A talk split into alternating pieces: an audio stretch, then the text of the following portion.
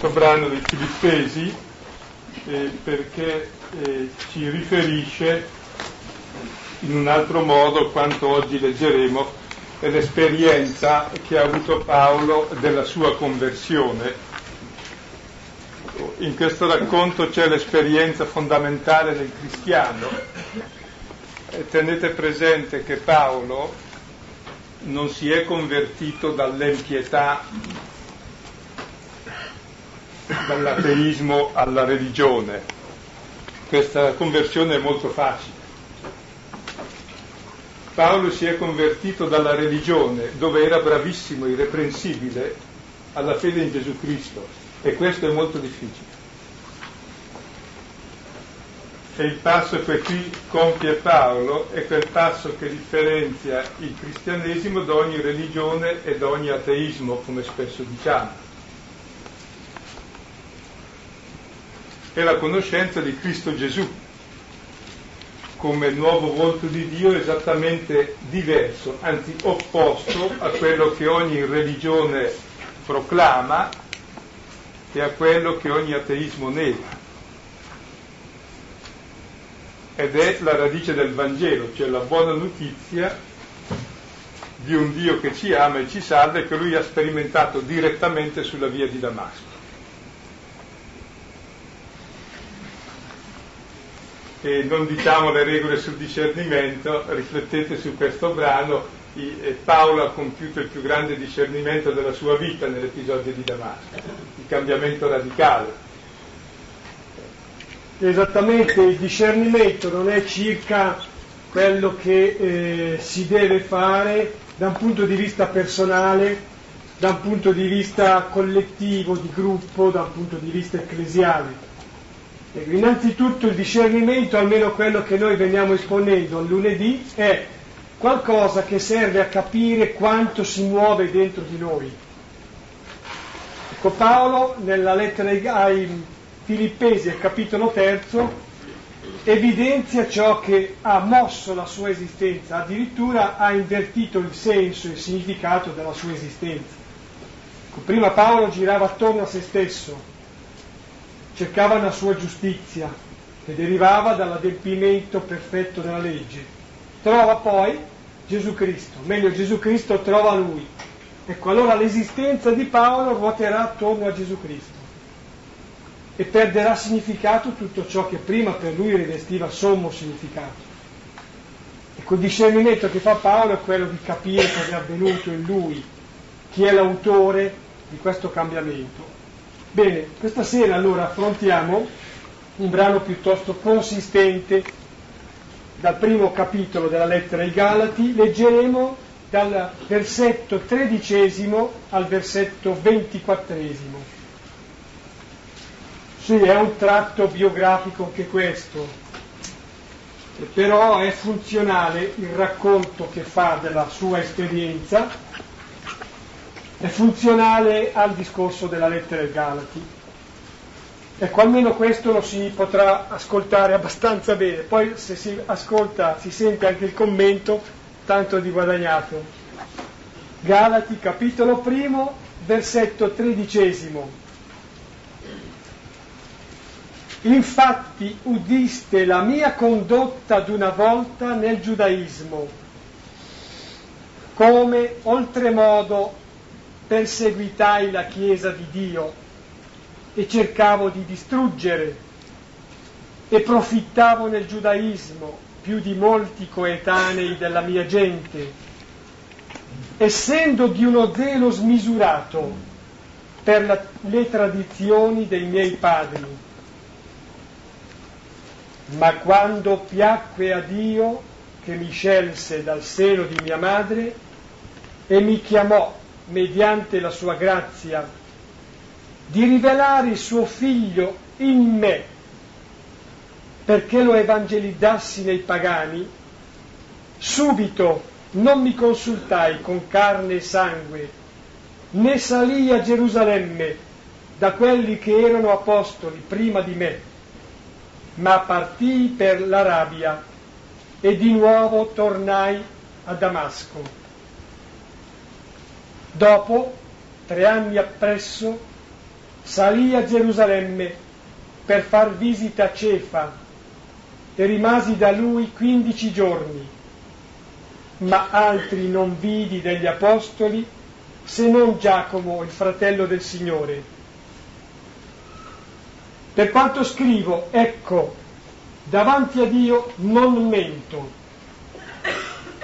Dopo andai nelle regioni della Siria e della Cilicia, ma ero ignoto d'aspetto alle chiese della Giudea che sono in Cristo. Solo stavano a sentire colui che una volta ci perseguitava, ora evangelizza la fede che una volta voleva distruggere e glorificavano Dio in me. Prima di entrare in merito al brano di questa sera diciamo molto brevemente gli antefatti. Ecco, nelle chiese di Galazia eh, si sono infiltrati dei giudaizzanti, delle persone molto brave, molto devote, dei miglioristi che dicono va bene, voi siete cristiani, avete la fede in Gesù Cristo il Salvatore, ma vi insegniamo noi come bisogna essere più perfetti degli altri, osservando altre leggi in più, così siete più bravi, no?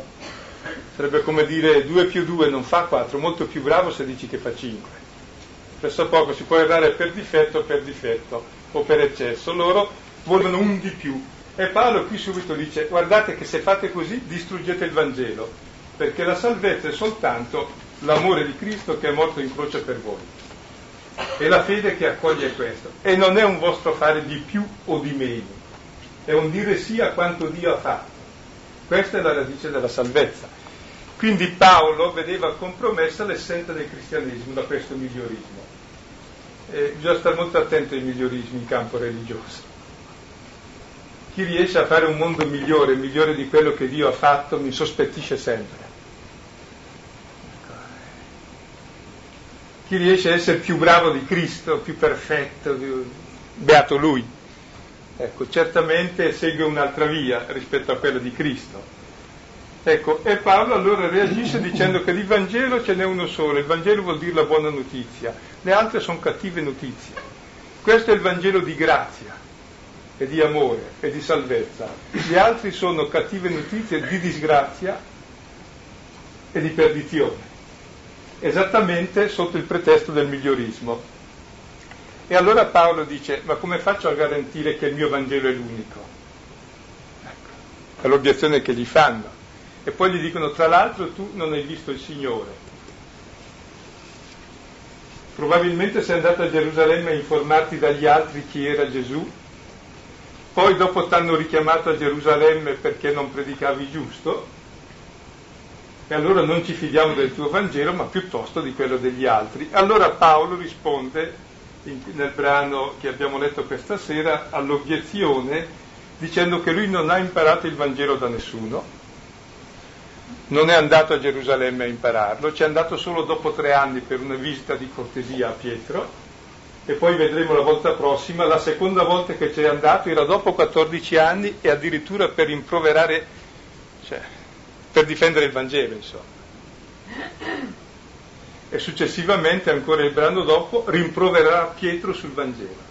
Quindi non solo non ha imparato dagli uomini, ma l'ha difeso a Gerusalemme e tutti gli hanno dato ragione, e addirittura ad Antiochia rimprovererà Pietro perché non si comporta secondo il Vangelo.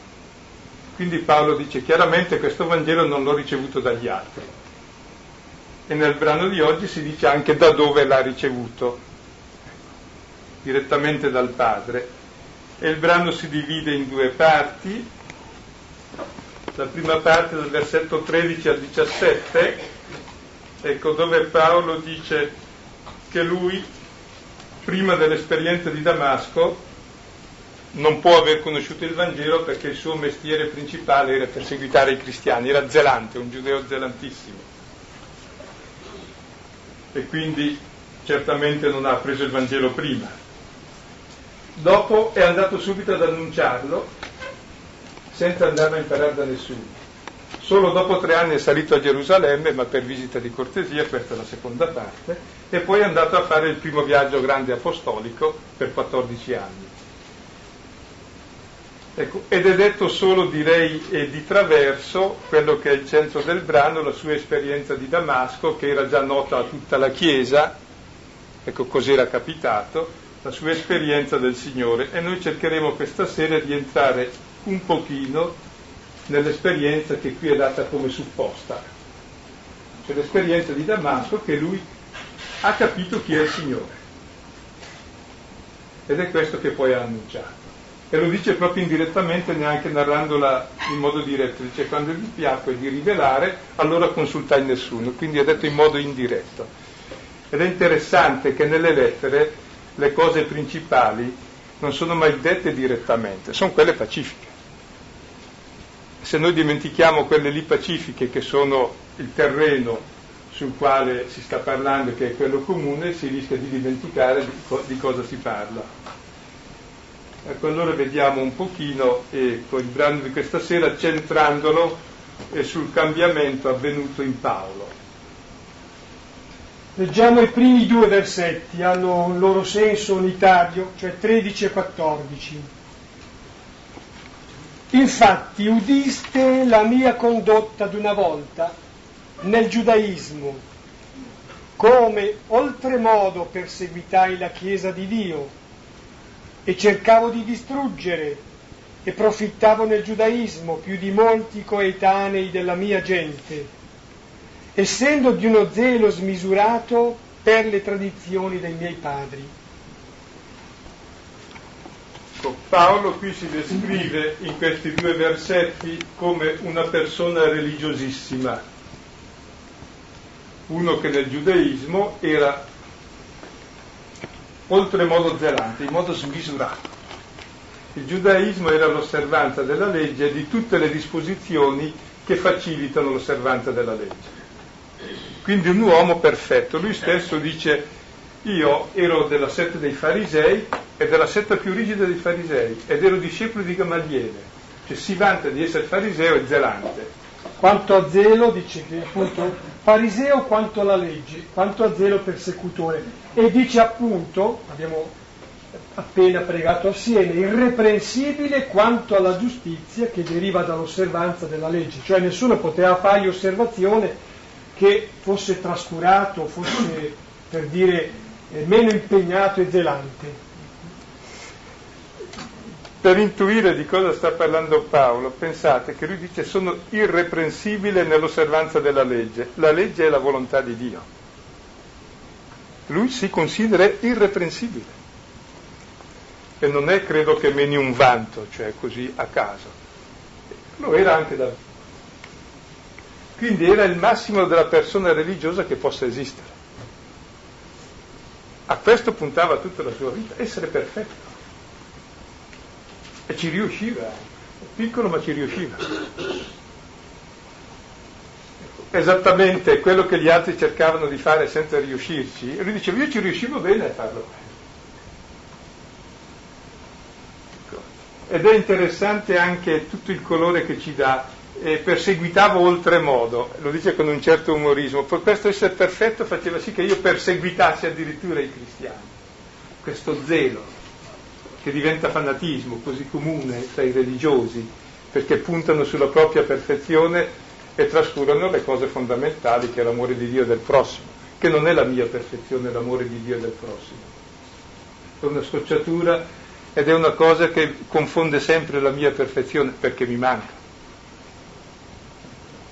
E di fatto lo dice con un certo umorismo, perseguitavo e oltremodo. È molto bello in Filippesi 9, in scusate, Atti 9. Sì.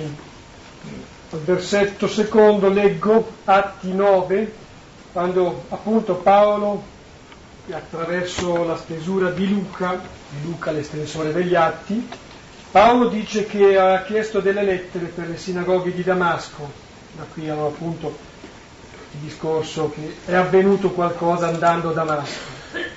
Dunque ha chiesto delle lettere al fine di essere autorizzato a condurre in catene a Gerusalemme uomini e donne seguaci della dottrina di Cristo che avesse trovato.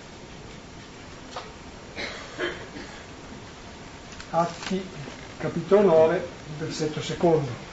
Il suo intento principale era cercare di distruggere la Chiesa di Dio. Quindi aveva le idee chiare. E contemporaneamente profittava nel giudaismo più di molti eh, coetanei della sua gente. Quindi inteso non solo a difendere la purità combattendo chi la combatte fino a distruggerli, ma anche osservando positivamente tutte le norme, tutte le leggi lui stesso. Impegnato sul fronte esterno, diciamo, proprio per eh, mantenere eh, la, la, purezza della religione, è impegnato sul fronte interno, cioè sul suo fronte personale. Per dire, ecco, impegnato a osservare, cos'erano, 613 precetti. Tutti e quanti li osservava e per bene. Ha questa testimonianza, dà questa testimonianza di se stesso. Profittavo nel giudaismo, più di molti coetanei della mia gente. Ecco, e quindi è la persona religiosa perfetta. Se un cristiano riuscisse a essere come lui avrebbe raggiunto il massimo di regnore. Per certuni almeno. Cioè, è perfetto, fa tutto bene e combatte chi fa il male. Cosa vuoi di più? È quello che normalmente uno vorrebbe fare. Ecco. E qui Paolo lo dice con un certo umorismo e poi se vedete anche calca le tinte, oltremodo perseguitavo, volevo distruggere, profittavo più, ero smisurato nello zelo. Cioè, e Paolo è sempre un po' eccessivo e direi che è la sua dote principale l'essere eccessivo. È la dote principale che ha l'uomo l'essere eccessivo L'uomo è troppo grande per bastare a se stesso. Peccato dell'uomo è non essere eccessivo e chiudersi nella meschinità delle due o tre cosette che riesce a fare e a produrre, senza invece percepire che ha una dimensione che è sempre eccessiva, cioè la sua apertura per Dio. Potrà essere sbagliata nel modo, ma se toglie all'uomo questo eccessivo che ha, eh, è come tagliare a un uccello le ali, insomma, non vola, non vola, cambia specie. Così l'uomo senza questo eccesso che lo apre e che si presta a tutti gli equivoci, che qui Paolo nomina, cioè fino a fare il male, ed è qui il problema del discernimento. Ecco, senza però questo eccesso l'uomo non può esistere come uomo, cioè si chiude alla sua dimensione propria di realizzazione trascendente e non diventa neanche uomo perché questa gli permette appunto la libertà e il cammino. E quindi anche questi grossi difetti di Paolo eh, saranno le sue grosse virtù, le porterà tutta la vita investite positivamente nel regno di Dio. Il problema di Paolo è un problema di discernimento. Chi è Dio qual è la gloria di Dio, che poi è il problema radicale della nostra fede, chi è il Signore. Paolo è il nome di Dio che perseguita i cristiani, perché? Perché Dio è un altro, non è quel Cristo crocifisso. Ed è certamente da ritenere che Paolo ce l'aveva su eh, coi cristiani perché? Perché presentavano il Messia crocifisso. Non può essere così che Dio fallisca, che Dio perda, che finisca in croce. È questo ciò contro cui Paolo lotta. Ed è questo il senso del Vangelo per cui dopo lotterà. Allora questo è il Paolo di prima ed è interessante che l'episodio di Damasco segna un prima e un poi nella sua vita come a dire che la nostra fede è realmente il punto decisivo, è l'incontro col Signore che segna un prima che va su un certo binario di morte, anche in nome della religione, e un poi che è radicalmente diverso. È la vita nuova che Paolo sperimenta del figlio di Dio. Prima di passare al poi, che ehm, è esposto a partire dal versetto quindicesimo, si può dire ancora magari qualcosa su Chiesa, se si vuole, se no senz'altro dire qualcosa che i versetti 13-14 descrivono lo sforzo dell'uomo, ecco lo sforzo dell'uomo che è naturalmente religioso, che è religioso e che impegna tutte le sue capacità di mente e di cuore, però ecco restando sempre nel suo ambito di capacità, di possibilità, di sforzi umani. È l'esercizio della religione, della religione che diventa impegnatissima, diventa anche senz'altro aggressiva, e però ecco, resta religione. Dal versetto quindicesimo invece si parlerà dell'esperienza di fede, del dono della fede, che è l'irruzione di qualcun altro, No, dicevo della Chiesa, forse si può ricordare, ehm, dice oltremodo, perseguitai la Chiesa di Dio. Ecco, la Chiesa di Dio, cui facendo Paolo, eh, è eh, bel, l'insieme, l'insieme del, del popolo del Signore, così rifà un po' a quello che è il termine ebraico che indica questo insieme, del popolo di Dio. Un riferimento potrebbe essere Deuteronomio 23, 2.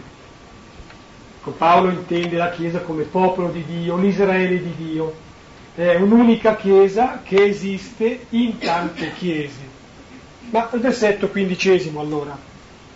Quando piacque a Dio, che mi scelse dal seno di mia madre e mi chiamò mediante la sua grazia, di rivelare il suo figlio in me perché lo evangelizzassi nei pagani, subito mi, non mi consultai con carne e sangue, eccetera. Allora vediamo questa scelta di Dio, questa irruzione di Dio. Quello che a Paolo è capitato, che poi è l'esperienza nostra del battesimo, né più né meno, lui l'ha avuto in un modo folgorante, però il contenuto è identico, senza questa esperienza non siamo credenti, non siamo cristiani. Ecco, questa esperienza come autore Dio viene dalla sua elezione, quando piacque a Dio. Cioè la radice della nostra conversione è sempre in Dio, non in noi. È nella sua azione, non è nella nostra azione. È il suo compiacimento e a Dio quando piace? Fin dal seno materno. Cioè Dio ci ha scelti fin dal seno materno, come Paolo, così ciascuno di noi, perché siamo tutti suoi figli, siamo tutti scelti, amati e diletti fin dall'inizio. Vuol dire dal principio, cioè radicalmente, vuol dire che appunto l'iniziativa è totalmente sua. Forse un riferimento utile spiritualmente può essere quello del Salmo 139, 138-139, quello che inizia tu mi scruti e mi conosci, eh, dove appunto si dice, ecco c'è l'altra mano, si dice ancora eh, non ti erano nascoste le mie ossa quando venivo formato nel segreto, intessuto nelle profondità della terra sei tu che hai creato le mie viscere, mi hai tessuto nel seno di mia madre. Si possono poi citare anche brani di profeti che si sentono chiamati, quasi proprio messi da parte, scelti, messi da parte dal seno della madre. Ecco, Dio che da sempre ci sceglie, nel tempo ci chiama. Il tempo viene quando viene. Ecco, mi chiamò mediante la sua grazia. La sua grazia che da sempre c'è trova il momento giusto per intervenire nella nostra vita e il tempo lo conosce Dio qual è. Per Paolo era il tempo meno opportuno mentre stava andando a perseguitare i cristiani, quindi non è detto che il tempo sia quello che riteniamo quello più opportuno sta tutto nelle mani di Dio. E la chiamata in Paolo è sempre la chiamata alla fede nella Chiesa. Questa è una cosa molto interessante. Uno non è chiamato alla fede in Gesù Cristo e sto. siccome la fede in Gesù Cristo è la fede nel Figlio di Dio che ci fa fratelli, ogni chiamata alla fede in Cristo Figlio è la chiamata alla fraternità. Senza questa non c'è fede in Gesù Cristo, almeno in modo efficace. E Paolo l'intende sempre proprio chiamata alla fede in Cristo nella Chiesa, cioè nella comunità dei fratelli, dove vivi esattamente la figliolanza. Ecco, questa chiamata avvenne mediante la sua grazia e cosa ha come contenuto? La rivelazione. Ecco, la fede è un atto di rivelazione. Cioè è Dio che toglie il suo velo davanti a te e tu lo conosci. Questa è la fede e la fede non ha come oggetto un'idea, neanche un'illuminazione strana, no, ha come oggetto il figlio suo Gesù.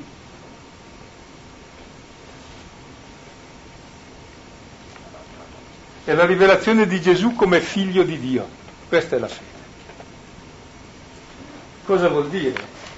Vuol dire una cosa molto semplice, che finalmente capisco attraverso Gesù chi è Dio quel Dio che nessuno ha mai visto e che noi tutti ci prefiguravamo in modo morboso da Adamo in poi come il giudice tremendo che ci castiga, che fa la legge, che pone i divieti e poi ti mette allo spiego per la vita eterna, ecco, questo Dio che tutti pensiamo così più o meno e che quindi o adoriamo per tenerlo buono o rifiutiamo perché ci toglie la libertà, questo Dio è uno che muore in croce per te peccatore e ti salva senza nessun tuo merito. Perché?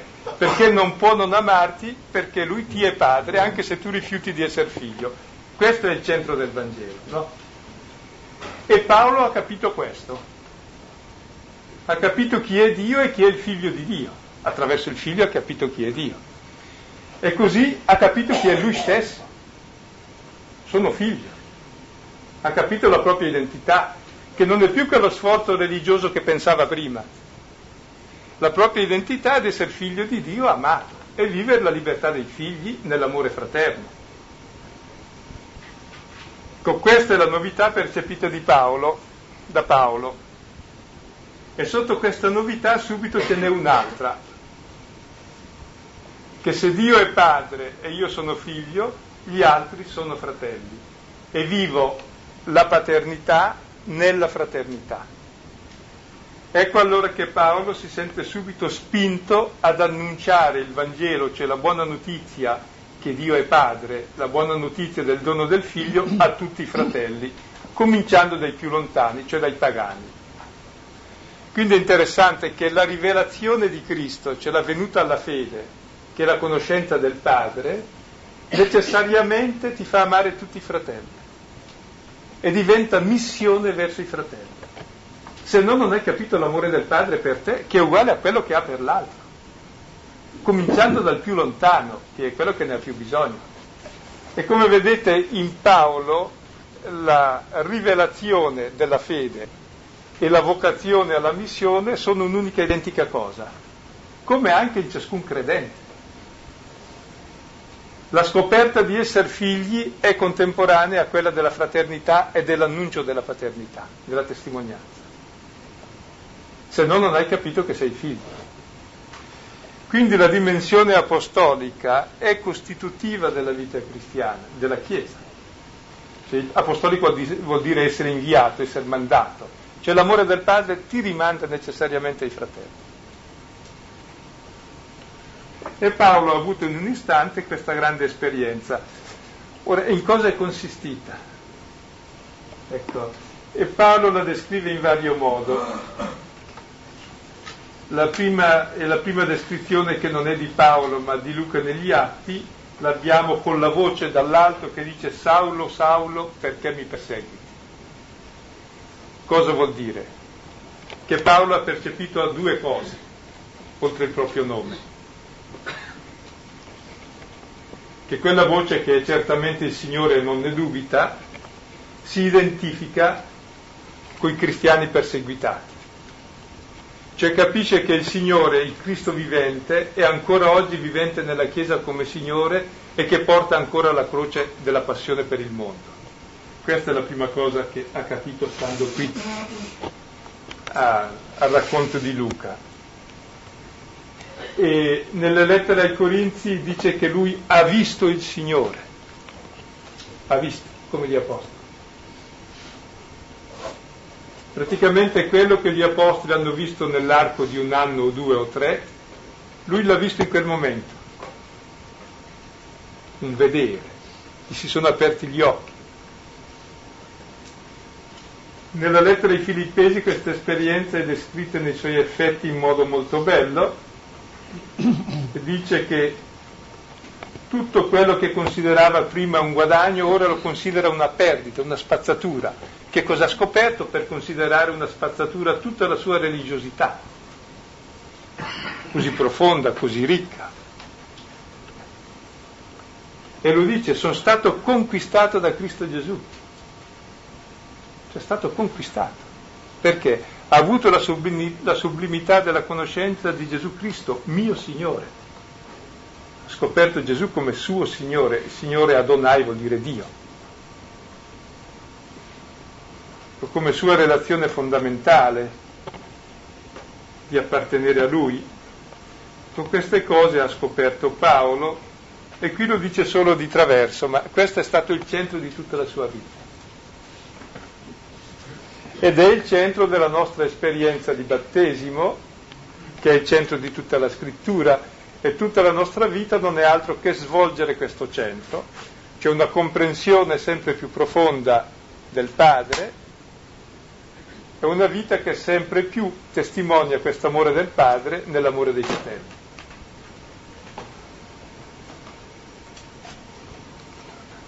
Eh, io sottolineo, cerco sottolineare alcune cose che mi colpiscono molto, cioè in questo ambito. Prima di tutto il fatto che questo svelamento che ha Paolo, questa illuminazione, e ha una certa differenza rispetto a, ad altre illuminazioni che hanno colpito altre persone, che hanno colpito magari anche celebri personaggi, eh, che possono essere anche frutto di esperienze di tante persone oggigiorno. Cioè non è una illuminazione attraverso la quale Paolo vede le cose, le situazioni, le persone, per dire il mondo, la storia, con occhi nuovi. Ma questa illuminazione, questo svelamento è un rapporto personale con qualcuno, cioè è lo svelamento del figlio di Dio a un oggetto ben preciso, un soggetto ben preciso, è una comunicazione Ecco, non è qualcosa che appunto ti dà occhi nuovi, ti dà tutto un essere nuovo.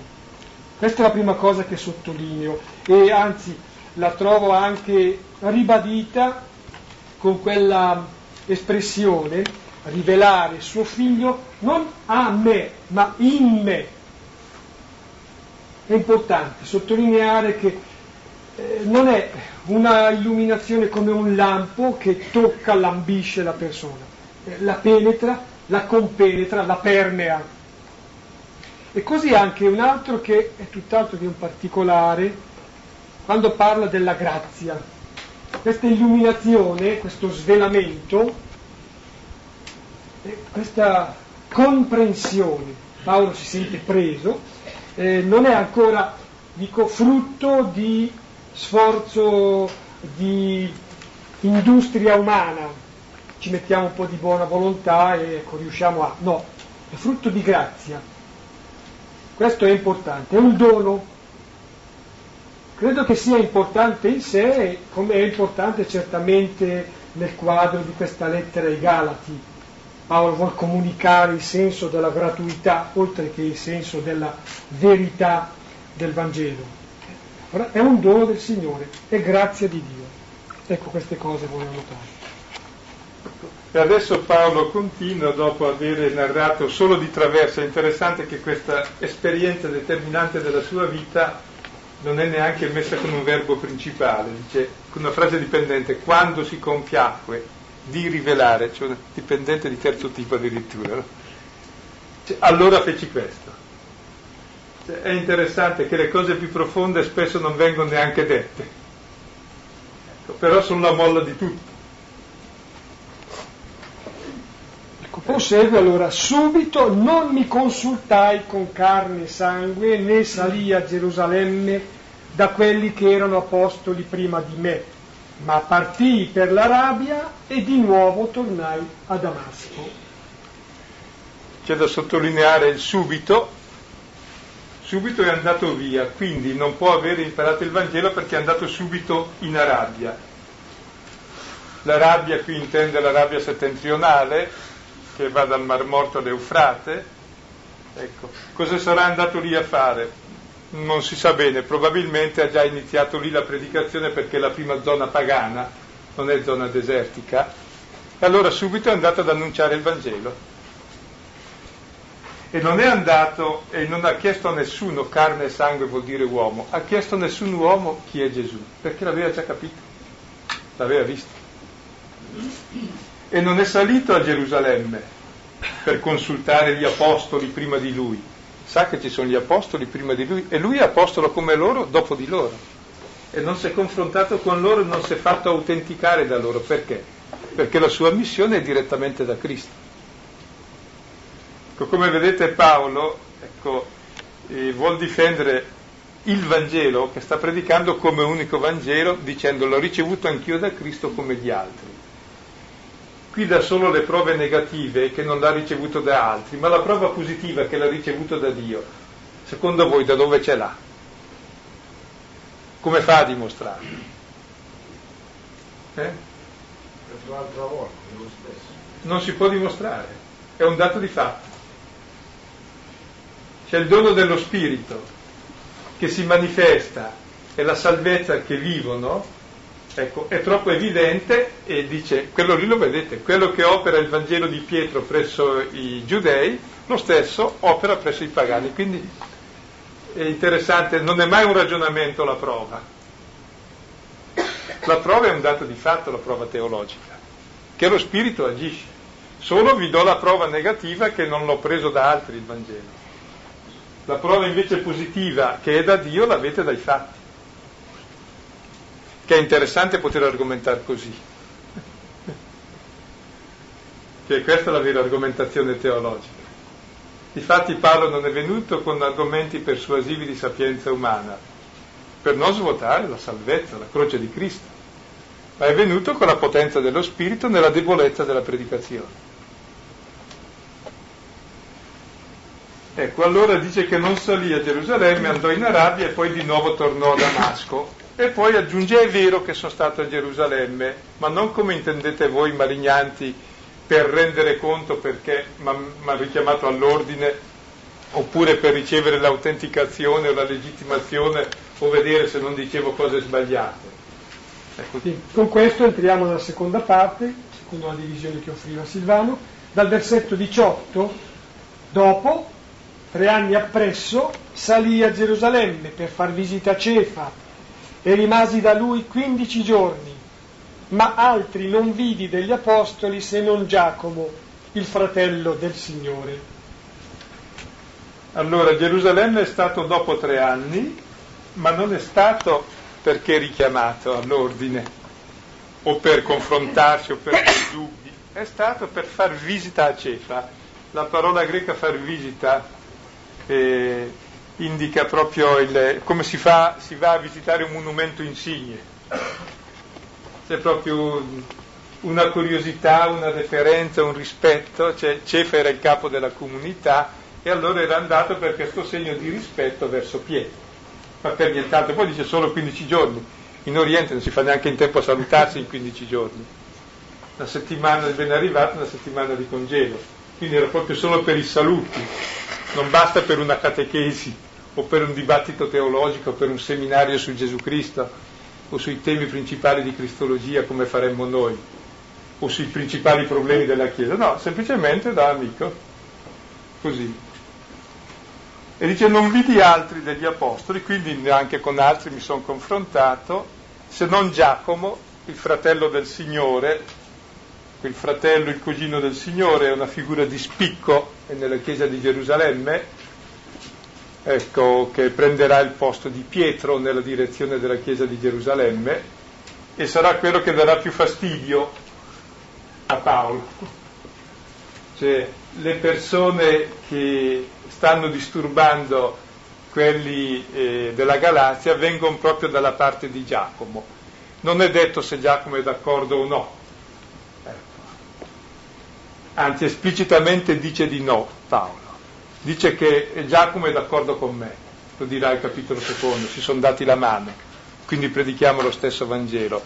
Però evidentemente Giacomo, stando a Gerusalemme, osservava tutte le leggi giudaiche come era giusto, per non scandalizzare i giudei. Il problema è quando si vuole imporre le stesse leggi agli altri. E noi ragionavamo qualche volta tra noi dicendo se i giudei che hanno avuto ai tempi di Gesù non tantissime tradizioni, solo un migliaio d'anni, poco più, ne avevano già tali da impedire e contraddire l'essenza del Vangelo, secondo Paolo, pensate quante ne possiamo avere noi dopo duemila anni. E ci vuole molta attenzione non dobbiamo negare nessuno alle nostre tradizioni, anche se sono giuste. Sono giuste per me. Devo legarli a Cristo, al Vangelo, mica alle tradizioni. È proprio questo l'essere cattolico della Chiesa. Cioè voglio dire l'essere cattolico, adesso spiego. L'essere cattolico eh, non vuol dire essere eh, cristiano, cattolico, romano, eh, vestito in bianco e giallo, con un unico partito, un'unica scuola, un'unica banca, non è questo l'essere cattolico, questo è il contrario. Questo vuol dire non essere cristiano. Essere cristiano vuol dire credere che Dio è padre di tutti e tutti siamo suoi figli e tutti fratelli, quindi tutte le differenze entrano nel calderone, anche chi andasse vestito di giallo e bianco, ma perché siamo cattolici, accettiamo anche lui. Ma se lui esclude gli altri non è più cattolico, non so se ma noi lo accettiamo lo stesso come cattolico. Cioè chi esclude uno esclude Cristo. Però siccome non lo sa, lo accettiamo lo stesso perché se lo escludiamo escludiamo Cristo, capite? Quindi, scusami un attimo, essere cattolico è accettare tutti. Accettare tutti chiaramente, dopo ciò che ci fa cristiani, in senso cattolico che vuol dire universale, mm è la fede in Gesù Cristo che mi salva attraverso la sua morte in croce e poi tutta la Chiesa, tutti i sacramenti d'accordo. Cioè, c'è poi la parte visibile, ma non sono molte altre cose. Cioè, non sono le tradizioni culturali o tutti gli obblighi che ci imponiamo. Se sono giusti, tienteli. Se non sono giusti, rivedeteli. Se aiutano il Vangelo, tutto bene, se sono onesti in sé. Se non lo aiutano o sono disonesti, buttali via. Non c'è nulla di sacrosanto. Perché tutto è di Dio, no? Quindi, vedete, la lettera di Galati è di estrema attualità perché ci parla di una libertà, ma di una libertà che è vincolata a qualcosa di preciso, cioè la liberazione di Dio, la conoscenza di Cristo che è veramente la liberazione poi da tutte le altre sovrapposizioni che noi inevitabilmente ci mettiamo e va anche bene, eh? Perché è chiaro che ho una mia identità culturale, so più o meno cosa devo fare ed è giusto e mi regolo con gli altri, d'accordo. Il problema è se pongo la mia salvezza in questo.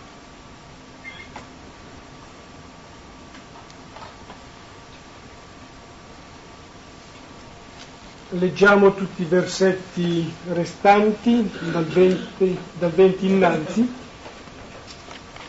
Per quanto scrivo, ecco, davanti a Dio, non mento. Dopo andai nella, nelle regioni della Siria e della Cilicia, ma ero ignoto d'aspetto alle chiese della Giudea che sono in Cristo. Solo stavano a sentire Colui che una volta ci perseguitava, ora evangelizza la fede che una volta voleva distruggere e glorificavano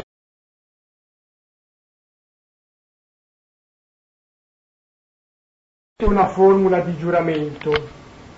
Eh, Paolo si sente di doverla fare, di poterla fare, per negare quelle dicerie che eh, lì presso i Galati dicevano che avesse appreso il suo Vangelo a Gerusalemme. Davanti a Dio non mento. Paolo sente proprio il bisogno di giurare su questo, è una forma di giuramento, davanti a Dio non mente. Ecco, e dopo aver detto il motivo della sua andata a Gerusalemme, che non è per apprendere il Vangelo per essere legittimato, dice che andò per le regioni della Siria e della Cilicia ed è quello che è chiamato il primo viaggio apostolico descritto negli Atti degli Apostoli ampiamente.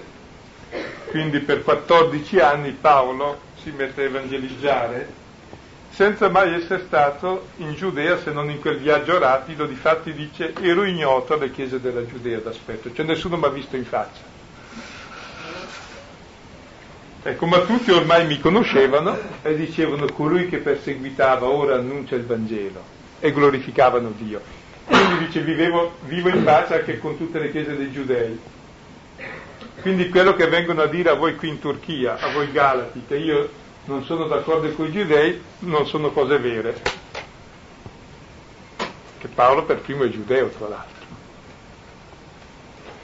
Allora eh, rifaccio un po' la sintesi del brano. Ecco, come vedete Paolo si difende dalle accuse di aver imparato da altri il Vangelo ecco, e dice in specie per il motivo per cui è stato a Gerusalemme e poi dice indirettamente l'esperienza che ha avuto e come era prima e cosa è diventato dopo. E su questo io vorrei un pochino darvi dei punti per la riflessione per questa settimana. Ecco, prima il frutto mi sembra da chiedere, da questo testo, è la sublimità della conoscenza di Gesù Cristo mio Signore. E questa è l'esperienza di Paolo ed è questa l'esperienza fondamentale del cristianesimo. Ecco cosa significa per me questo? Donami di capirla.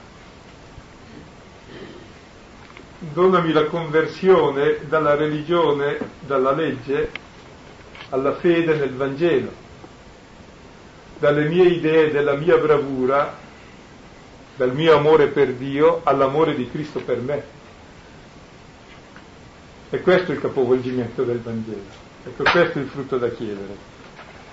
Dopo come testi potete riflettere eh, su qual è stato l'incontro di Paolo con Gesù attraverso Filippesi 3, 1, 12, quello è il testo che abbiamo pregato insieme all'inizio. Ecco, domandatevi cos'è il vostro incontro. Vedete che cos'era Paolo prima, cosa è diventato dopo.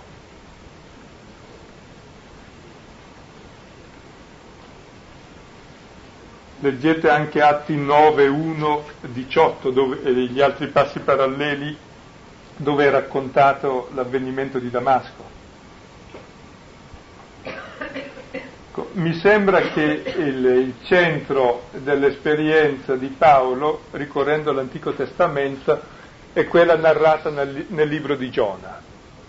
È la conversione alla quale Dio chiama Giona, che figura di Israele, Giona è la colomba, simbolo di Israele,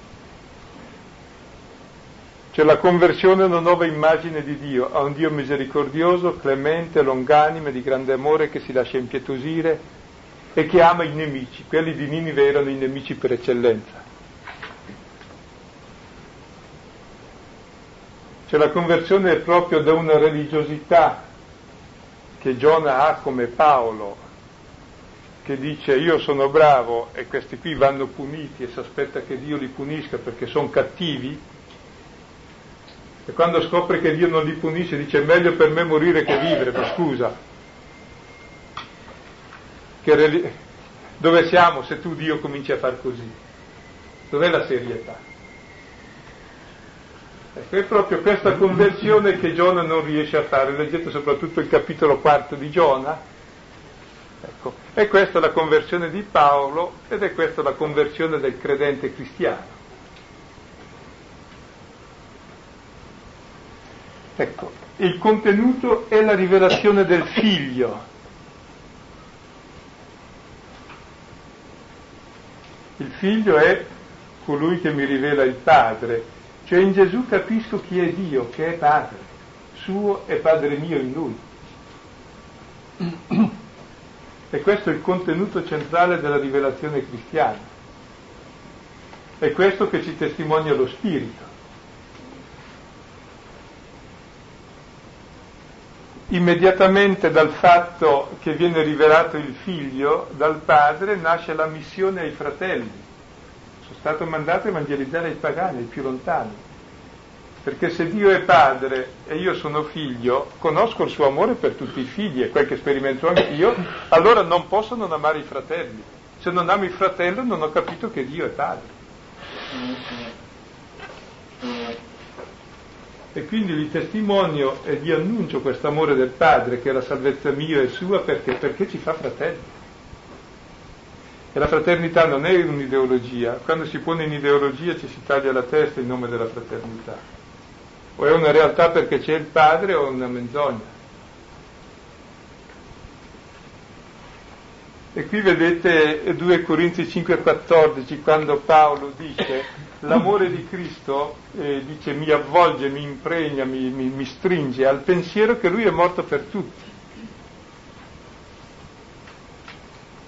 E allora anch'io amo tutti e vado verso tutti, perché ho lo stesso amore del Padre verso tutti. E chi si domanda, sono forse io responsabile di mio fratello? E come Caino l'ha già ucciso, non lo considera fratello.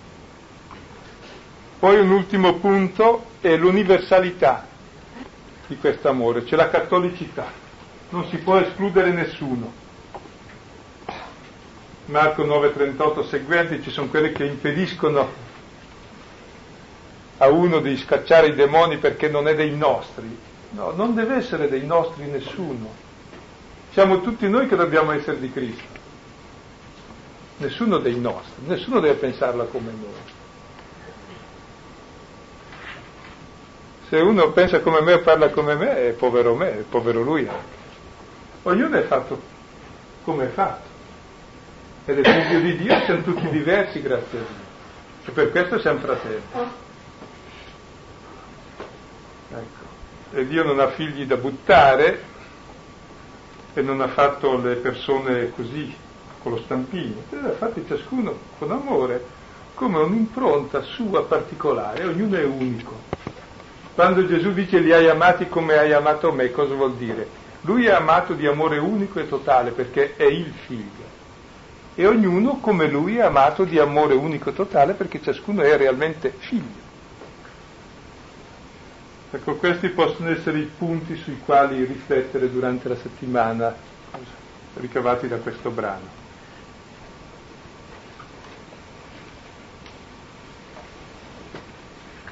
Il primo capitolo della lettera ai Galati. Così, soprattutto sulla base di questi ultimi versetti proviamo a riprendere qualche elemento che ci ha particolarmente colpito. Possiamo dire qualcosa che mh, per noi è stato significativo, qualche modo magari riusciamo a intenderci, chissà, vediamo. Ma io veramente non devo fare, c'è un qualcosa che non mi quadra. Dice che non gli quadra qualcosa uno qui, a voi invece quadra tutto? Va bene. Vai Emanuele. Allora, Silvano ha detto che davanti a Dio siamo tutti fratelli e siamo tutti uguali. Eh, probabilmente è vero, però... probabilmente è vero che siamo tutti fratelli, perché figli di Dio. Va bene. Però se no se avessi una caduta da cavallo, domani mi, mi svegliassi così convertito e dicendo che vita che ho fatto prima, anche se non sono considerato come la sua poi faccio per tre anni questa cosa qua che ho ricevuto direttamente da Dio e poi vado da Pietro che è Papa e gli dico tu stai sbagliando tutto si paga il secondo capitolo nelle carceri vaticane eh, no, non ci arrivo a tre anni Paolo oltre ad aver predicato per tre anni è andato da Pietro, gli ha detto che stava sbagliando e Pietro gli ha detto che aveva ragione. Cioè, Eh.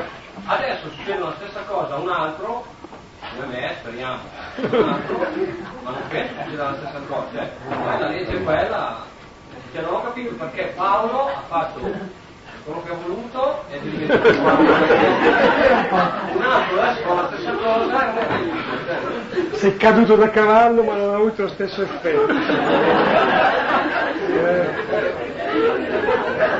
spiega un po' teologicamente. No, no che il problema è molto serio e siccome verrà fuori al capitolo secondo questo, ecco, cercheremo di capire lì questo rapporto importante Pietro e Paolo, perché nella Chiesa questa tensione è indispensabile. Eh, eh, lo vedremo dopo, ci, ci vorrà almeno un'ora o due, quindi eh, verrà risposto dopo. Ecco, mentre qui invece è interessante l'esperienza che Paolo ha avuto, cioè lui ha avuto la stessa esperienza dei primi apostoli, cioè ha visto il Signore. Il suo Vangelo è efficace come quello di Pietro ed è un Vangelo libero dalla legge. Ed è lo stesso identico di quello di Pietro. Pietro gli dirà che sbaglia non in quel che dice ma in quello che fa. La sta sbagliando per ipocrisia. Mm. Quindi il Vangelo è uguale, non è... quanta gente dice che vede il Signore? Sì, Perché è inutile vederlo. Cioè la rivelazione è già chiusa e Paolo si considera un apostolo come i primi, cioè perché l'ha visto, gli è capitato. Ecco. Ma se ade- adesso a me non interessa più vederlo, sarebbe certamente una menzogna perché lo vedo attraverso il Vangelo. So se mi spiego. Cioè la funzione dei primi è una funzione storica, cioè i primi testimoni sono quelli che l'hanno visto, poi lo testimoniano gli altri. E noi è sulla loro testimonianza che accediamo a Cristo, alla conoscenza di Cristo e all'esperienza di Cristo. Ecco. Quindi hanno una funzione diversa, i primi è fondante, che è la funzione apostolica. Ecco. In modo che il Cristo non se lo deve inventare uno lui, ma è il Cristo storico. Ed è molto importante che sia quello storico, se no ognuno si inventa le sue fantasie. E quindi la tradizione apostolica garantisce questo. Ecco. E Paolo si inserisce direttamente, lui dice come aborto, ma sono anch'io un apostolo, è uscito per ultimo in anticipo, senza tutta la gestazione dei tre anni degli altri, in una mezz'ora, ma sono apostolo né più né meno di loro. E la prova è la sua predicazione e il fatto che il suo Vangelo è uguale a quello degli altri che l'hanno conosciuto. Senza aver parlato con gli altri, perché anch'io più o meno posso dire lo stesso Vangelo, ma perché l'ho studiato e l'ho imparato dagli altri. Invece Paolo sostiene io non l'ho imparato da nessuno, direttamente da Cristo come loro, e che questa è la differenza.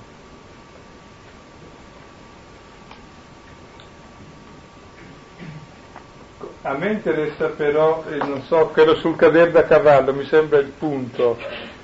Cioè, ogni cristiano, una volta o l'altra, deve cadere da cavallo, dal cavallo della propria giustizia. Sì, perché il cavallo non c'è, va detto, eh, non c'è il cavallo. Si pensa sempre che sia caduto da cavallo, è caduto dalla sua presunzione, che è forse il cavallo più alto, ma proprio non c'è da nessuna parte che è caduto da cavallo. È la tradizione, non lo so. Eh? La presunzione è il cavallo più alto, forse il cavallo perché è, un- è una bestia superba rispetto alla modestia dell'asino. Gesù Cristo entra in Gerusalemme su- sull'asino. Comunque, vabbè, a parte adesso questo discorso del cavallo che non c'è, non c'è, No, non era in viaggio. eh? no, a piedi probabilmente. Mm? La domanda qual era? No, ecco, se sono caduto da cavallo, nel senso se la mia eh, religiosità è impostata sulla mia bravura oppure sull'esperienza che ho avuto di Cristo che mi ha amato e ha dato se stesso per me. E questa è la differenza. Ciò che ci fa credenti, cristiani. Quello che spaventa di questa esperienza è che qui tu la, la definisci come una esperienza singolare, c'è un prima e c'è un dopo. Non è che si possono fare tante piccole cosette. Anche. È probabile, battiamo la testa tante volte fino a quando si ammorbidisce. Ritengo che converrà eh, pensare, riflettere abbastanza a lungo su questo episodio riferito da Paolo attraverso rapidamente qui e utilizzato da lui, eh, diceva Silvano, non è che voglia raccontarsi, adesso vi racconto cosa è successo, vi racconto la mia funzionale al discorso che lui rivolge ai Galati, però dico è importante questo fatto, c'è un cambio proprio di di prospettiva, una rivoluzione copernicana. Paolo, come ogni persona che cerca attraverso una certa religiosità una realizzazione, un, diciamo anche tentare di raggiungere Dio, la salvezza, ecco, Paolo gira attorno a se stesso, si ritiene un po' il centro del mondo, poi scopre che invece il centro è altrove, è fuori di lui per modo di dire, ecco, fuori di lui, è in Gesù Cristo. Dico è fuori di lui per modo di dire perché poi scopre che Gesù Cristo gli è stato rivelato in lui e Gesù Cristo è in lui, è come la sua vita. Per lui il vivere è Gesù Cristo. No? Che, che versetto è quello? Questo mi sembra importante determinante proprio ai fini di una, di una crescita, di una, di una, maturazione dell'esperienza di fede. Nel Vangelo ovviamente c'è tutto questo, però qui Paolo lo formalizza, cioè lo dice in termini etnici.